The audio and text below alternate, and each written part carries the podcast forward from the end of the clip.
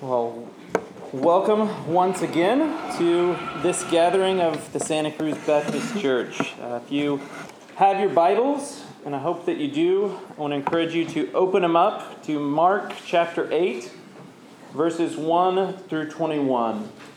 Mark chapter 8, verses 1 through 21. It's on page 834 uh, if you're following along in the Pew Bibles under the chairs. So, Mark chapter 8, verses 1 through 21. Uh, today we're going to be finishing up uh, another section of Mark before um, next week we'll be doing kind of like we did at the end of Colossians, where we get an opportunity to kind of share um, how this section of Mark has impacted us and the things that we've learned and the things that we're trying to apply in our lives. So we'll be doing that next week, and then we'll have a, a sermon on the incarnation, um, of Christ coming and becoming flesh. Um, and then in the new year, we're going to be kicking off a series through the book of Daniel. Um, but as we broke up the book of Mark into around 50 something sermons, um, we knew that we had a decision to make. Either we would spend a whole year in the book of Mark, which wouldn't be the worst thing in the world, um, or we'd do Mark in several smaller chunks over the course of two years um, with kind of other books in between those chunks. So that's the decision that we made. Um, so our first section of Mark, if you guys remember, went from chapter 1 through the end of chapter 4, uh, finishing with the disciples on a boat in the middle of a sea asking a crucial question. Uh, they said, Who then is this that even the wind and the sea obey him? So that's where our first section ended. And now uh, we finish our second section, taking us from chapter 5 into the middle of the book of Mark. Uh, in this section, uh, we've seen Jesus heal a demon possessed man named, named Legion. We've seen a girl raised from the dead. We've seen a woman healed of a blood disorder. We've witnessed Jesus be rejected, even in his own hometown. We've seen him send out the 12 disciples on mission. Uh, we've seen a flashback to a crazy party and the decapitation of John the Baptist. We've marveled at Jesus feeding 5,000 plus men and women from five loaves and two fish. We've sat speechless as Jesus walked on water. He's challenged the religious elite in their understanding of clean and unclean. And in the last two weeks, we've seen him celebrate the faith of a Gentile and heal a deaf man. So, who is Jesus? That's the question Mark wants us to ask and answer with each and every narrative that he writes. And that brings us to today's text Mark chapter 8, verses 1 through 21. This is the word of the Lord.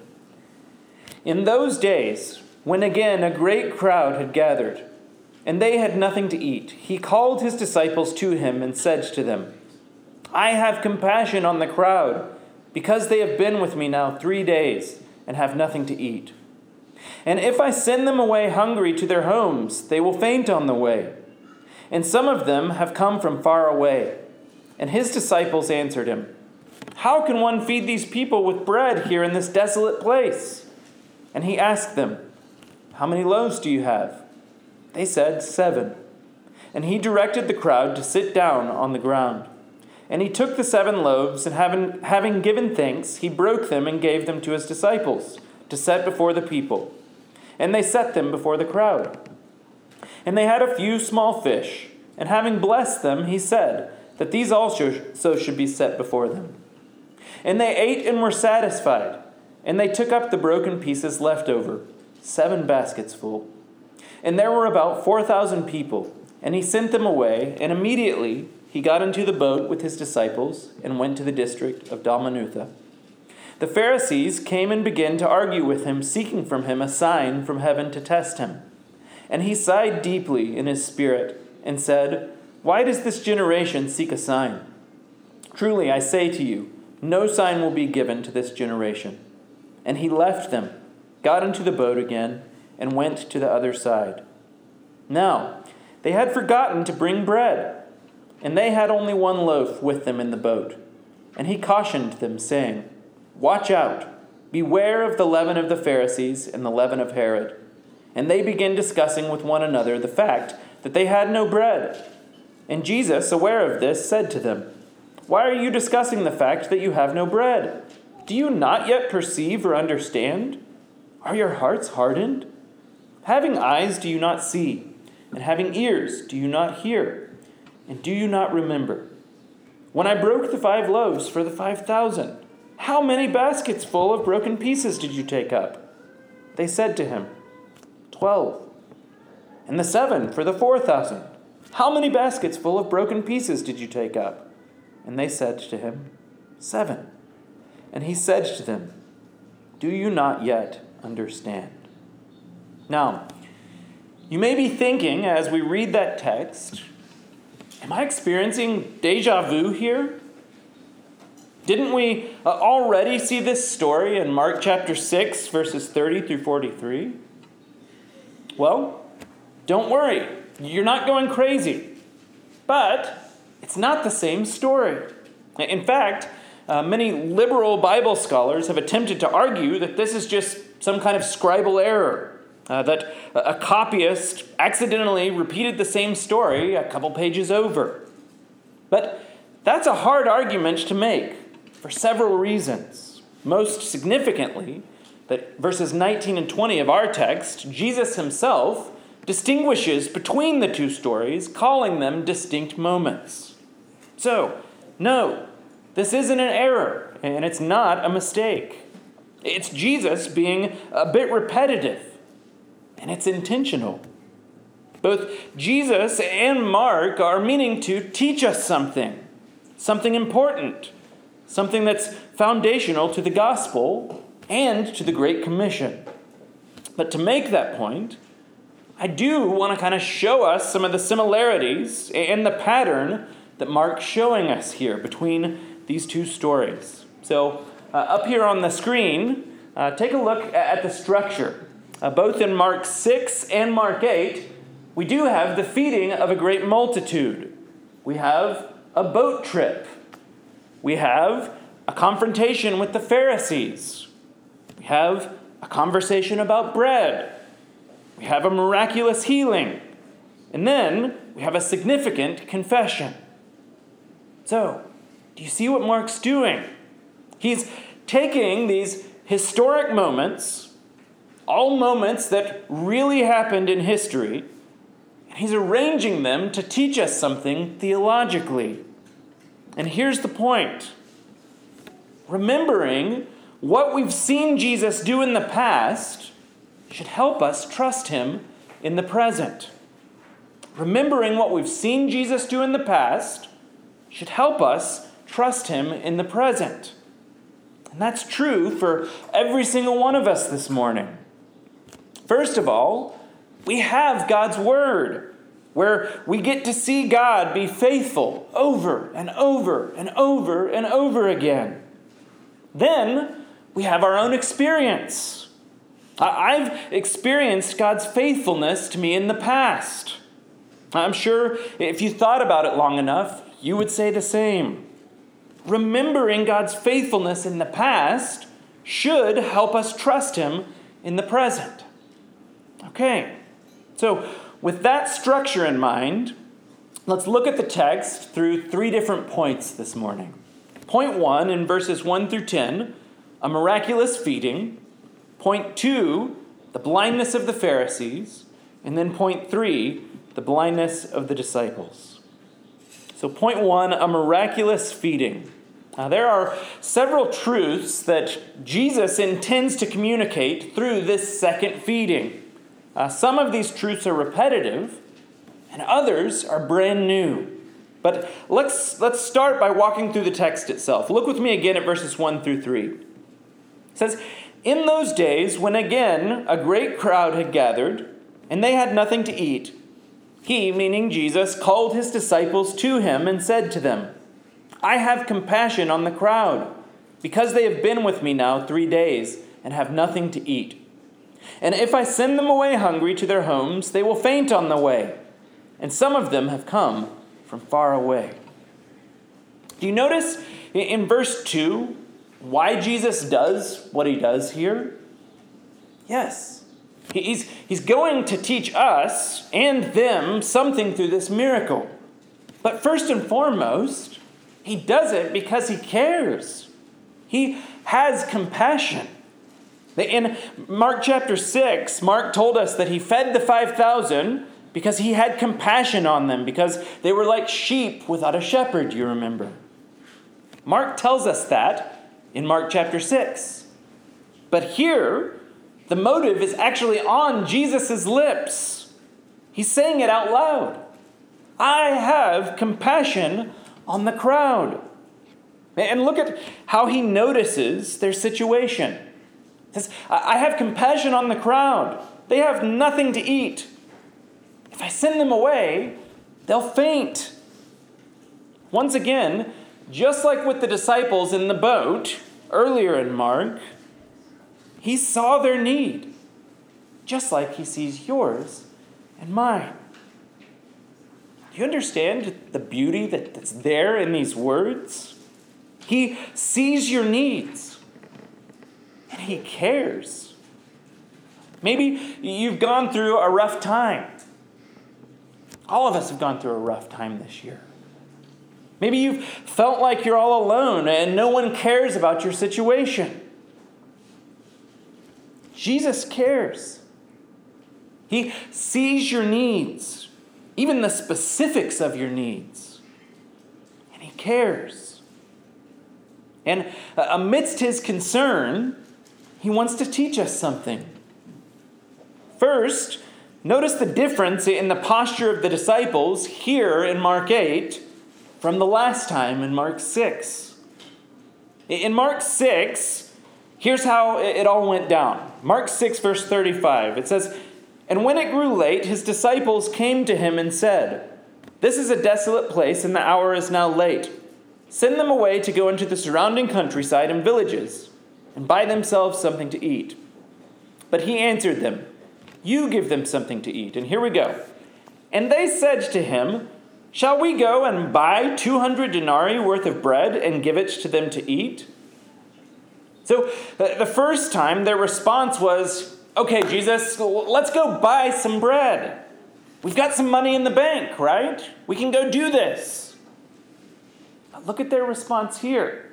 The second time, verse 4 of our text. And his disciples answered him, How can one feed these people with bread here in this desolate place? In other words, they're no longer relying on their own resources. They know at this point that they have nothing in and of themselves to pull this off. Jesus was their only resource. And this is right where Jesus wants them, and where he wants us this morning. Relying on him, coming with questions that only he can answer. So, What's he trying to teach them? First, he wants everyone in this story and us here to know without a doubt that Jesus is the bread of life. Remember that since the beginning of the book of Mark, Jesus has been showing himself to be the second and better Moses. Notice where Jesus does this miracle in Mark 8. Verse 4 says that it happened in a desolate place. And this word here for desolate is eremos. It's the word for desert or wilderness. Well, what happened in the desert or the wilderness in the Old Testament? God's people were rescued out of Egypt, and then they were in the desert or the wilderness for 40 years. And how did God provide for them there? Exodus chapter 16 bread from heaven. And God did this so that they would know that He was the Lord, their God. Provided for them bread from heaven over and over and over again. He provided for their needs daily. He provided life. Plain and simple, without the bread from heaven in the desert, they would have died. Jesus didn't want them to miss this here in Mark 8. In fact, the first time he did this miracle, he explicitly spelled it out for them. John chapter 6, verses 31 through 35. The, the crowd asked Jesus this question. They said, Our fathers ate manna in the wilderness, as it is written, He gave them bread from heaven to eat. So they're quoting Exodus 16. Jesus then said to them, Truly, truly, I say to you, it was not Moses who gave you the bread from heaven, but my Father gives you the true bread from heaven. For the bread of God is he who comes down from heaven and gives life to the world. They said to him, Sir, give us this bread always. Jesus said to them, I am the bread of life. Whoever comes to me shall not hunger, and whoever believes in me shall never thirst. Jesus is the bread of life. He's not doing this miracle as a cool party trick. He's doing it to reveal himself as the final and true provider of life. He's revealing himself as the second and better Moses. He's revealing himself as God. But this identification of Jesus as the bread from heaven goes back even further. We're entering the Christmas season, right? Where was Jesus born? Bethlehem, right? Do you know what Bethlehem means in Hebrew? Bet is the Hebrew word for house. Lahem is the word for bread. Jesus was literally born in the house of bread. Isn't God brilliant? He sovereignly plans every detail of the story to make sure that we don't miss it. And at the end of Jesus' life, Jesus identifies with bread once again. It's a text that we read every single week in this service. 1 Corinthians 11, verses 23 through 24. For I received from the Lord, Paul's saying this, what I also delivered to you, that the Lord Jesus, on the night when he was betrayed, took bread. And when he had given thanks, he broke it and said, This is my body, which is for you. Do this in remembrance of me. Do you see it? How does Jesus, as the bread of heaven, ultimately give us life? By suffering on the cross. By doing this miracle a second time, Jesus was reminding them again that he was the bread of life, that he was life. And aside from this connection to Moses, this miracle had messianic overtones as well. God had given promises to his people about the blessings that the Messiah would bring whenever he came. Look at Isaiah 55, verses 1 and 2. It says, Come, everyone who thirsts, come to the waters. And he who has no money, come buy and eat. Come buy wine and milk, without money and without price. Why do you spend your money for that which is not bread, and your labor for that which does not satisfy. Listen diligently to me and eat what is good, and delight yourselves in rich food. So Isaiah prophesies that, and look how Mary, Jesus' mother, praised God in Luke 153. She says, He has filled the hungry with good things. So Jesus is taking those here in Mark 8 out in a desert place. He's taking those with no money. and He's filling them with the richest of fare. He's the bread of heaven. He's the Messiah spoken of in Isaiah 55. But there's more. This is where it's important to note the differences between the first feeding of the 5,000 and this feeding. Where did the first feeding take place? More specifically, who was he feeding? He was in a Jewish region feeding Jewish people the first time. Not here. Here, he's in the Decapolis. It's a group of 10 Hellenistic or Greek speaking cities. This second feeding is explicitly to the Gentiles. Remember the text that Tyler preached a couple weeks ago? The one with the Syrophoenician woman, where she knew that Jesus came first to the Jews, but then to the Gentiles. It's happening. And this isn't a new direction for the Bible, it's a fulfillment of the Abrahamic covenant. What is it that God said to Abraham? Genesis chapter 12, verse 2. God shows up, speaks to Abraham, and he says, And I will make of you a great nation, and I will bless you and make your name great. Why? So that you will be a blessing. Abraham's blessed to be a blessing. But to who? Genesis chapter 22, verses 17 through 18. This is a reiteration or a restatement of the Abrahamic covenant. It says, I will surely bless you. I will surely multiply your offspring as the stars of heaven and, the, and as the sand that is on the seashore. And your offspring shall possess the gate of his enemies. Verse 18. And your offspring, um, in your offspring, shall all the nations of the earth be blessed because you have obeyed my voice. So, what's the scope of the Abrahamic blessing? All nations. Through whom? Through Abraham's offspring. Who's that? Jesus. Do you see it? Jesus is the better Moses. He's the Messiah of Isaiah 55. And he's the offspring of Abraham. He's not only the bread for the Jews, but for Gentiles as well. Guess who that is? Us. Unless you're of Jewish birth, every single one of us is of the nations. We're Gentiles. And Jesus is life for pagans like us. He came to this earth, became flesh, became human so that he could die in our place. The death that we all deserve because of our sin. He was buried, then rose from the grave three days later, defeating once and for all sin, Satan, and death. And those who turn from sin and trust in him as their only hope of salvation will have eternal life.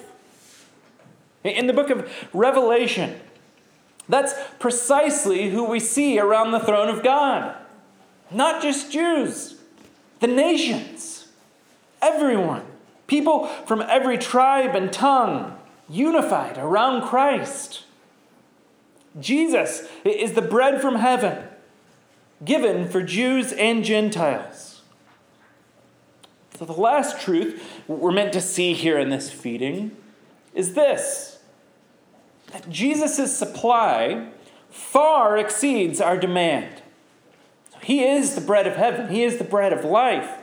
But Jesus' supply far exceeds our demand. Look with me at verses 8 and 9. It says, And they ate and were satisfied. And they took up the broken pieces left over, seven baskets full.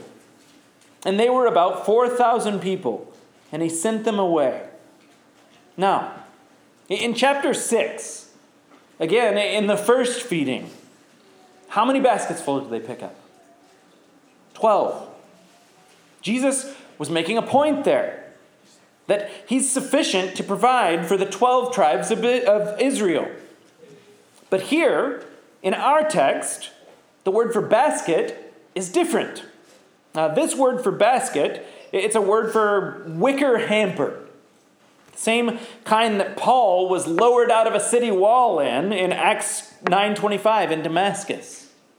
In other words, these baskets are big enough to hold human beings. They're not small. Further, and I don't want to press this too far, but there were seven baskets here. With the 12 baskets in the first feeding, we know that this was symbolic. It seems to be here too. In the Bible, the number seven usually represents fullness and completion. So, do you see what Jesus is doing here? He's saying, My, my supply far outpaces your demand. I'm not just sufficient for the Jews, I am that. But I'm super sufficient for the whole world. So, do you know that today? It doesn't matter who you are or what you've done, God's grace is sufficient for you. When you repent and believe in Jesus Christ, God's grace is sufficient for you. It'll never run out. I love how Paul says it so clearly in Romans chapter 5. Romans chapter 5, verses 18 through 21. Paul says, Therefore, as one trespass, referring to the garden, led to, to condemnation for all men, so one act of righteousness, meaning Christ dying on the cross, leads to justification and life for all men. For as by the one man's disobedience the many were made sinners, so by the one man's obedience the many will be made righteous. Now the law came in to increase the trespass, but where sin increased, grace abounded all the more, so that, as sin reigned in death, grace also might reign through righteousness, leading to eternal life through Jesus Christ our Lord. Jesus' grace is sufficient for all our needs and then some. one last point here before moving on. It's easy to miss this. He did the same thing in the first feeding in Mark 6. But did you notice in verse 6 that Jesus says, gave to his disciples to set before the people? Gave to his disciples to set before the people. Do you see what he's teaching them there? You rely on Jesus for all provision. And you, disciples, get to share life with all of the people. It was the disciples' role to share bread with those in need. This is evangelism. For those of us who have been satisfied by Jesus, the bread of heaven, we don't have to, we get to share the bread with those who are spiritually hungry. Can you uh, imagine? Just, just put yourself in the disciples' shoes here. Can you imagine how fun it must have been to be one of the disciples here? Getting to, to pass bread out seemingly out of nowhere. Can you uh, imagine just how big of a smile you'd have on your face as you just kind of chuckled and laughed shook your head and grabbed some more bread to pass out until all 4,000 people are fed and full? Be amazing. Well, Christians, you can do that today.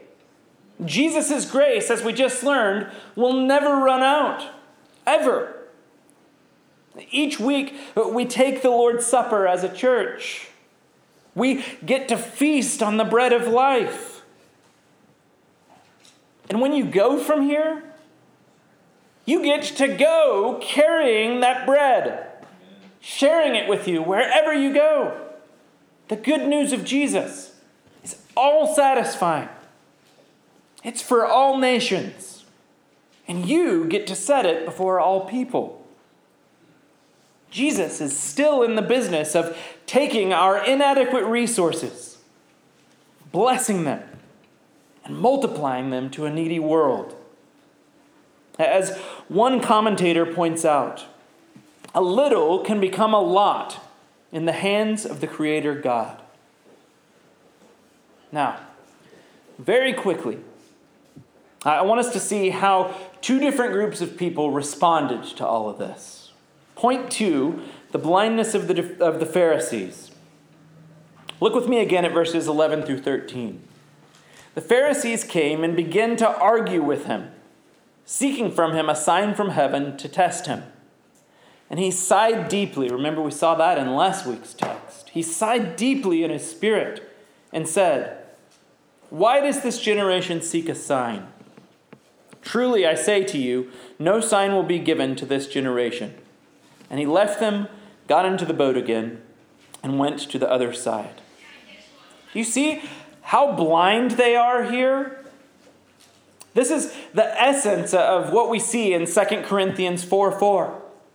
Paul says, in their case, the God of this world, meaning the devil, the God of this world has blinded the minds of unbelievers to keep them from seeing the light of the gospel of the glory of Christ, who is the image of God. The Pharisees have literally witnessed the God of the universe doing sign after sign after sign after sign. And here they are arguing with him, seeking from him a sign from heaven. He just gave them a sign from heaven and they can't see it. Their mind is, is made up regardless of the facts right in front of them. Maybe some of you have dealt with people like this. No uh, amount of reason will open their eyes or their hearts. They're spiritually blind to the truth. Do you understand why prayer is such an essential, vital part of evangelism? Before someone can see, there has to be a miracle. God has to open their eyes. He has to lift the veil, according to 2 Corinthians 4. But we don't lose hope. Even amidst this, we don't lose hope because we see later in the book of Mark, Jesus is in the business of giving what? Sight to the blind. Friends, we must be praying for those who can't see Jesus. We must be praying that God will open their eyes, all the while knowing that He can. Unfortunately, though, blindness can be closer to home as well. Point three the blindness of the disciples. This next section would be quite comical, frankly, if it weren't so sad. Jesus has not once, but twice multiplied a small amount of bread to feed thousands. Remember what happened last time? The disciples immediately went out onto the water. They were scared. And Mark told us that they were utterly astounded, for they did not understand about the loaves, but their hearts were hardened. Do you remember that? They didn't get the bread thing. Their hearts were hardened. Surely they'll get it this time, right? Let's see. Look at verses 14 and 15. It says, Now they had forgotten to bring bread, and they had only one loaf with them in the boat. And he cautioned them, saying, Watch out! Beware of the leaven of the Pharisees and the leaven of Herod. So Jesus sees this coming a mile away. And he gives them a warning here in verse 15. First of all, anytime the God of the universe says, Watch out, beware, we should probably listen. I mean, anytime I see one of those beware of dog signs, I tend to take it pretty seriously. How much more important is Jesus? who says, Watch out, beware. Well, what's he telling them to beware of? The leaven of the Pharisees and the leaven of Herod. What's that? Well, leaven or yeast throughout the Bible is a symbol of evil. We see Paul telling us several times in reference to sin within the church that he says, a little leaven leavens the whole lump. A little bit of sin will spread throughout the entire church. A small amount can radically change anything that it's added to. If you've ever done a Passover Seder, uh, we, we do one of those every year here. It's a blast. But if you've ever done a Passover Seder, you've seen the symbolism here uh, of leaven. You hide leavened breadcrumbs all over the room. And at one point during the meal, all of the kids just go wild and they go out and they search for the breadcrumbs, the leaven. Then what do they do? They symbolically, together in a basket, toss the leaven out of the house, out the front door. Fun part of it. So, do you see what Jesus is saying to the disciples here? He's saying, Beware of false doctrine, beware of hypocrisy. Specifically, beware of unbelief a little bit mixed in will radically alter you. That's what he's saying to the disciples here in the boat. Again, we've got to remember these are the disciples that he's talking to. This is us that he's talking to. Christians, beware of the leaven of Herod and the Pharisees. Beware of unbelief. He goes on in verse 16. So Even after him saying, Beware, and they began discussing with one another the fact that they had no bread. Once again, Jesus is speaking spiritually to them, but they're thinking in the physical realm. They're spiritually blind too. They've just been part of a mind blowing miracle. They're once again in a boat with Jesus himself. This should have been a joy filled moment. And yet, they're discontent and focused on what they don't have. Have you ever been there? Focused on what you don't have instead of content in Christ? I have. Let's see what Jesus says next. He asks him questions, verses 17 and 18. And Jesus, again, aware of this, said to them, Why are you discussing the fact that you have no bread? Do you not yet perceive or understand? Are your hearts hardened? Having eyes, do you not see? And having ears, do you not hear? And do you not remember? You see what he did with those questions?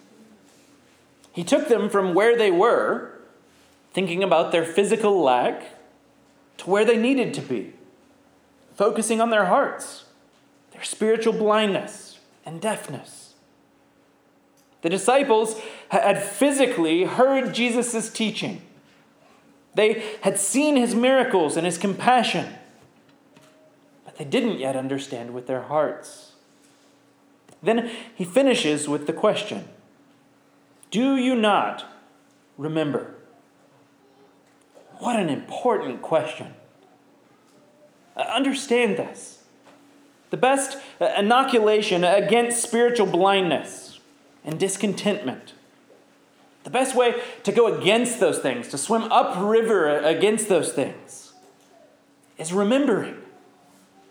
When God's people didn't remember, every single time, they missed out on what God was doing. Psalm 106, verses 6 through 7 says, Both we and our fathers have sinned. We have committed iniquity. We have done wickedness. Our fathers, when they were in Egypt, did not consider your wondrous works. They did not remember the abundance of your steadfast love, but rebelled by the sea, at the Red Sea. This is why, uh, all over the book of Joshua, God told them to remember, pile up stones to remember what the Lord had done for them for generations. This is why God gave them so many feasts throughout the year like the Passover meal, to remember who he was and what he had done for them. We're given hope for the future and contentment in the present by looking back, by remembering. So, do you remember? Do you remember? Look at what Paul says to his disciple Timothy in 2 Timothy 2 8. He's teaching him, and he says, Remember Jesus Christ. Remember Jesus Christ, risen from the dead, the offspring of David, as preached in my gospel. Remembering what the Lord has done is vital to our spiritual lives. If the disciples actually remembered, do you think they'd be worried about a lack of physical bread in their boat? I wonder what it is that you've forgotten about God this year, this month, or even this week. How's your hearing? How's your seeing? What do you need to remember? Thankfully, in God's infinite wisdom, He's given us, as His people, a weekly meal that calls us to remember the most significant truth in the history of the world. A meal where Jesus himself said, Do this in remembrance of me. With that in mind, let's pray and remember once again.